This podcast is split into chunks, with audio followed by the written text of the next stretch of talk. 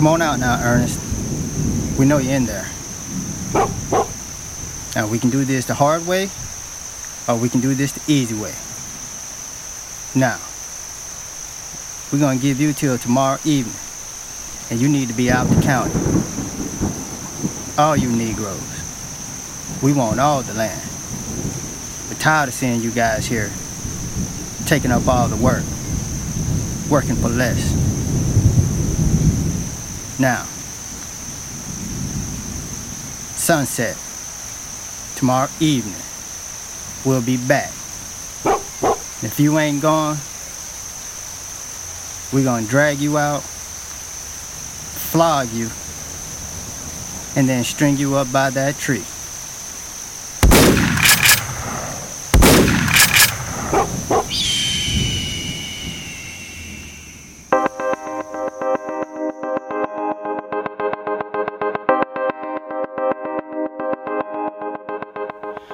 What you just heard was a threat that many black families and farmers would have heard in the late 1800s and early 1900s by a violent and lawless group called Whitecaps. They were the vigilante inheritors to codes established by the Klan of Reconstruction. Today, we're continuing the ongoing series on the history of why so few African Americans own land.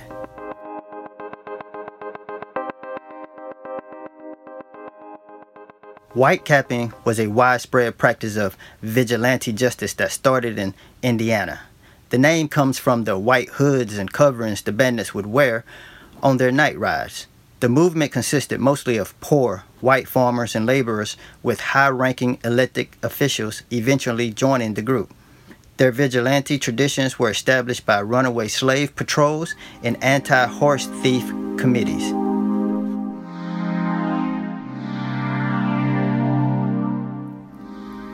Whitecaps favored whipping as their preferred technique of punishment.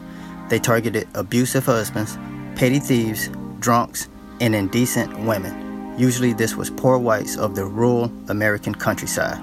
In post slavery America, a few trends coincided that put poor white rural farmers at disadvantages, both perceived and real.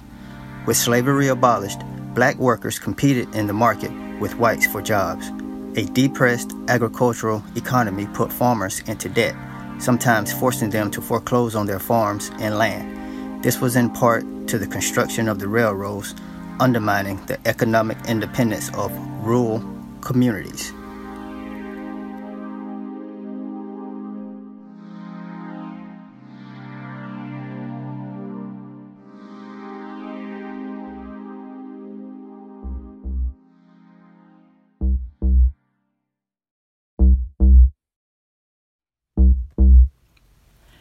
Historian William F. Holmes noted that whitecapping appears to have belonged to a pattern of collective violence in the South that was conservative and dedicated to maintaining traditional community values.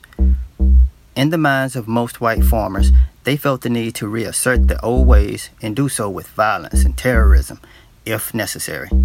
In Indiana, whitecapping took on more of a traditional mode of policing morals and behavior.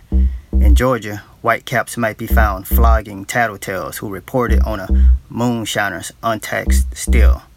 Yet, there was a large, significant racial element guiding this movement, dedicated to asserting and upholding the status quo of the country.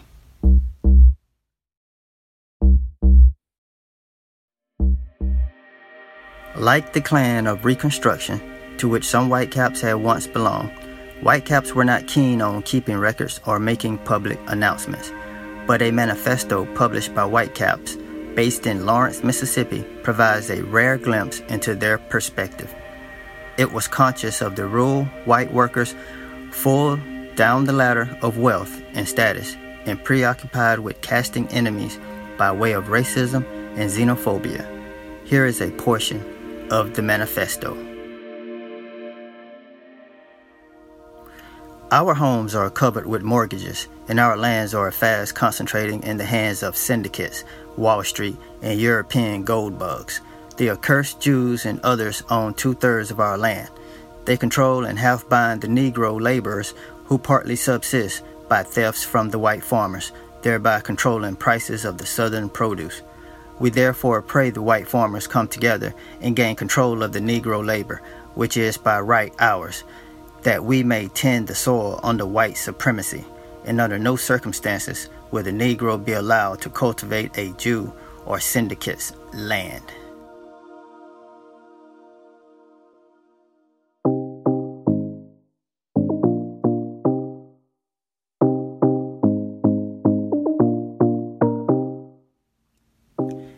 And with that, that's the end of the podcast. You can always check out my family history my ancestor Scottish slave owners, and news accounts at projectmccrae.com. Thanks for listening, and I hope you have a great week.